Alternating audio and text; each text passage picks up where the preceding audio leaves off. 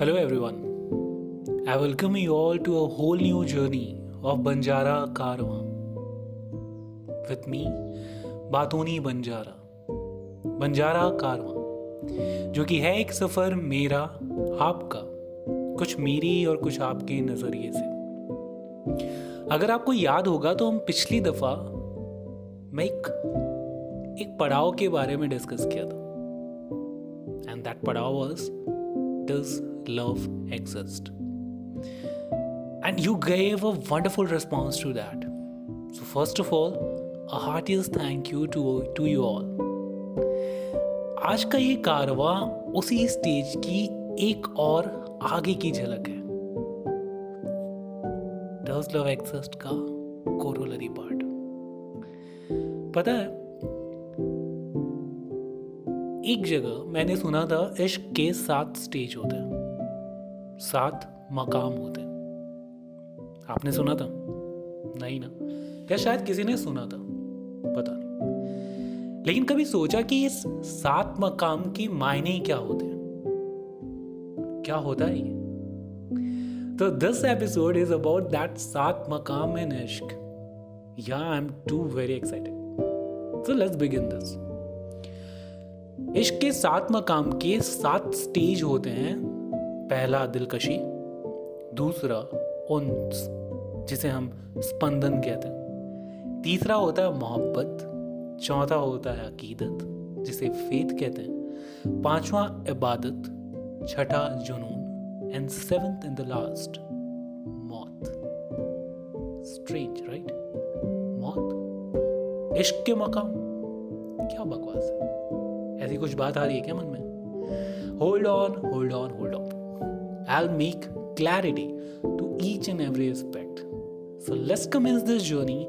Fasten your seat belt and let's commence with me, बातूनी पंजारा तो पहला स्टेज है दिलकशी दिलकशी का मतलब चाहत मतलब आपकी नज़रें किसी नज़र से हज़ारों लाखों की भीड़ में टकराई और ठहर गई ये होता है दिलकशी।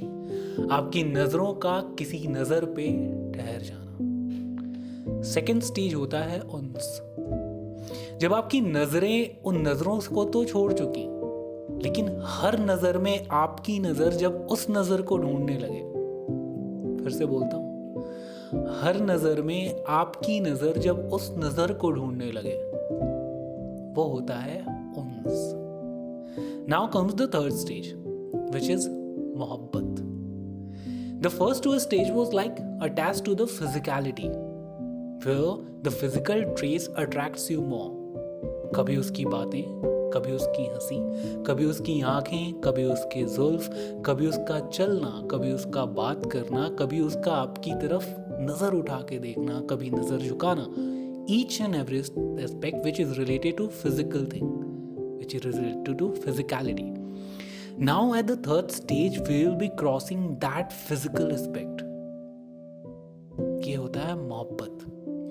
जहाँ आपकी बातें आँखों से नीचे उतर कर दिल पे अटक जाए जहाँ से दिल से जुड़ना शुरू होता है वो होती है मोहब्बत। आँखों से उतर के दिल में थम के चौथा होता है अकीदत।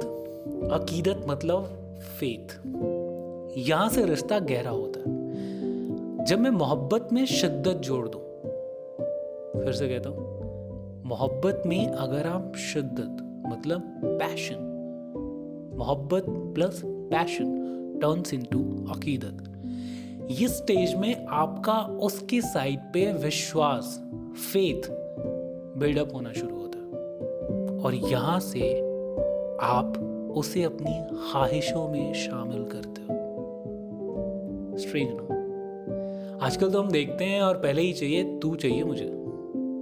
पहले स्टेज पे। लेकिन आप कभी सोचो, बात पहली नज़र की हो या नज़रों से नज़रें मिलने की कई नज़र के बाद।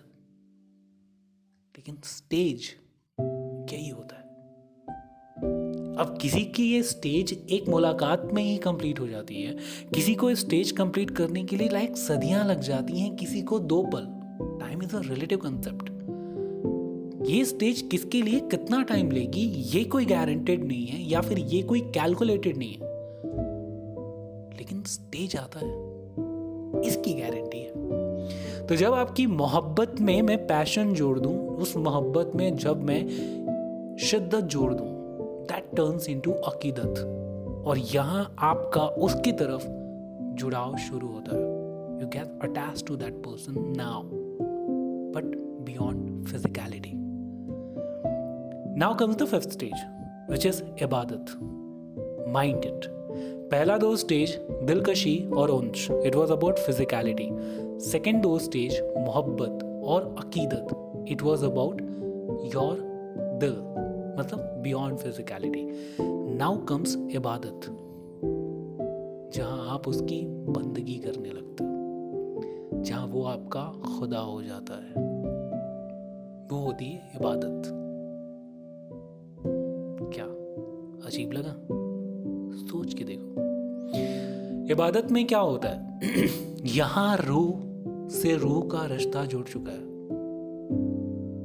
यहाँ आप उसकी रूह से कनेक्ट हो चुके हो।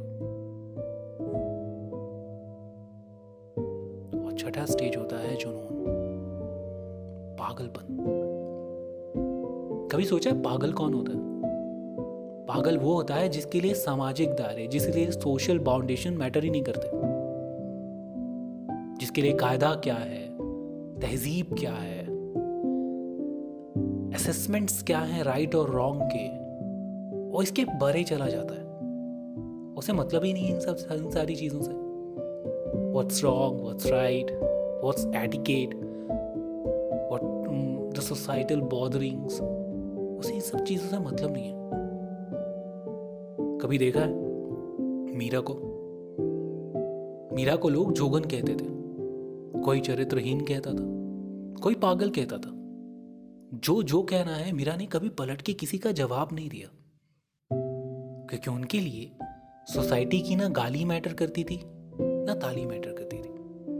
सोसाइटी के तहजीब, तरीके, सलीके कोई मैटर नहीं करते थे। उनके लिए कोई मैटर करता था तो गाना। तो जब आप किसी की धुनी में रम जाओ, आपके लिए हर तहजीब, हर तरकीब, हर अच्छाई, हर बुराई सिर्फ़ वो हो जाए। जैसे हनुमान जी के लिए श्री राम, जैसे लिए राधा के लिए उनका Shyam.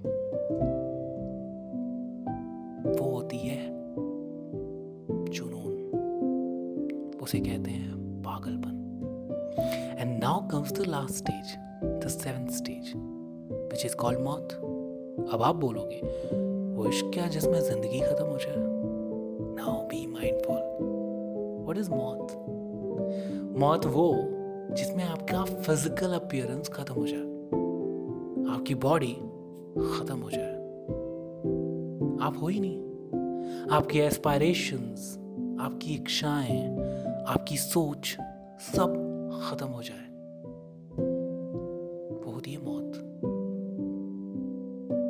आप पाँच तत्वों से बने फाइव एलिमेंट्स आग, पानी, वायु, ज़मीन और आकाश।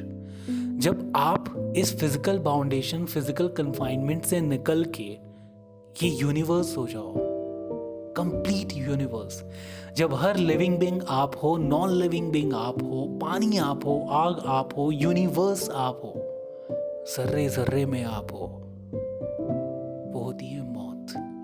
मौत का सिंपल मीनिंग होता है going beyond your physical confinement एक इंडिविजुअल फ़िज़िकल कंफाइनमेंट होती है ना, उसके बियॉन्ड जाना मौत है। सोसाइटी के लिए। फिर आप पूरा यूनिवर्स हो गए, आप एक्सपेंड हो गए, आप हर जगह हो गए, फिर सिर्फ़ आप ही आप हो गए। इसमें एक लाइन याद आती है मुझे। लाली मेरे लाल की, जित देखूँ तो लाल। लाली देखन मैं गई, हो गई लालम लाल। आपको याद है, राधा जी को मनाने उद्धव जी जब गए और उन्होंने कहा कि, राधा, आप कृष्ण को भूल क्यों नहीं जाती? कृष्ण अब जा चुका है, वो मथुरा मथुरा में रहता है, वो राजा बन गया है। वो चाह के भी वृंदावन लौट के नहीं आ सकता, आप उसे भूल जाइए। तब राधा जी ने कहा था, मैं काना को कैसे बोलूँ उद्धव जी काना तो मेरे पास है। उद्धव जी को यह बात समझ में नहीं आई। लेकिन उद्धव जी ने जब ज्ञान को छोड़ के प्रेम की भाषा समझी, तब उन्हें एहसास हुआ कि काना कहीं भी है। कहते हैं ना God is all about your faith God is all about your belief God is omnipresent तो जब आप और आपका इश्क ओमनी प्रेजेंट हो जाता है, वो होता है मौत. So this was all about the seven stage of इश्क.